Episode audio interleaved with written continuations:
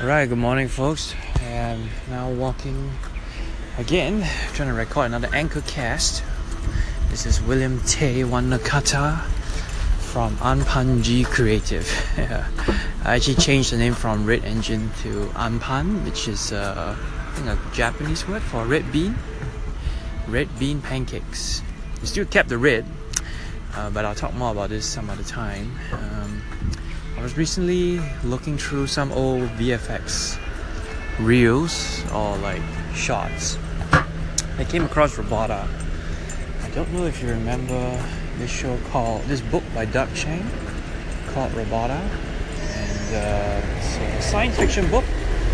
It's something about by written by Orson Scott Card, if I remember, uh, and it contains a story about questioning one's humanity and relationship technology. Uh, there are pictures of like robots that have like taken over this so-called alternate Earth world, and uh, they are right, ride dinosaurs, temple ruins, uh, and the humans uh, uh, have to fend off from themselves against the robots, kind of like Matrix, but set in a semi-quasi sci-fi Star Wars fantasy universe which is a pretty it's a pretty shame that, that Doug Chiang didn't make it. Uh, I saw some of the early test renders; uh, they were pretty cool, and uh, yeah, I hope I hope to one day make this stuff. You know, uh, I hope to be able to, yeah, um, what do you call that? You know, maybe make a little short, another short film or trailer. Uh, they did try to what do you call it? Uh, do a Kickstarter for a video game. Apparently, it didn't work, and so they, yeah, I guess Doug probably just forgot about the project. You know, just abandoned it. Uh, the book I have is an art book written. The text was written by Orson Scott Card, uh, but I don't think it's one of his better works compared to Ender's Game. Uh, some of the dialogue needs some work. Story wasn't flowing as well, but the pictures are really nice for the art book. I guess if I were to redo it, I will probably change up the sequence of events and try to establish the world a little better. Because uh, there's a picture of like a like a robot UFO thingy, you know, uh, hovering over a galleon ship. So I'm not sure what was the idea behind that.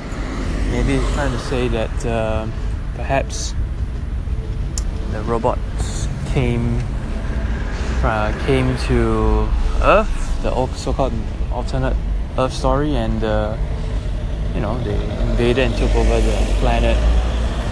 And then there's other other things yeah that happened.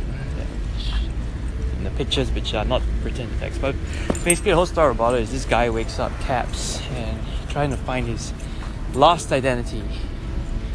So yeah, and then it ends off in a battle between him and the, the one of the leader robots. Apparently the robots were dying. They were also trying to find a way to I don't know restore themselves or something. Yeah, I I, I don't remember much about the story because I read it so long ago. I bought it actually when I bought the book Robota when I was in an art bookstore. When was it? I was 16 years old or 17 years old. And it's been laying dormant in my shelf for very long, and I only recently took it out to take a look at the pictures again. I may use the pictures, and you know, I'm actually finishing up some 3D models in Maya for a little robot character, Machitra Wigo, which you can follow me on Twitch. And maybe I'll model some of Robota and uh, maybe put it in Unreal Engine.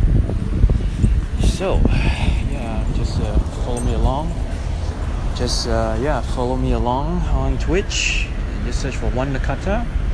I'm also on twitter under wei ching tay you can search for one nakata. And yeah hope you all have a great day. Do check out just type robota r-o-b-o-t-a or doug chiang he's the concept designer for star wars.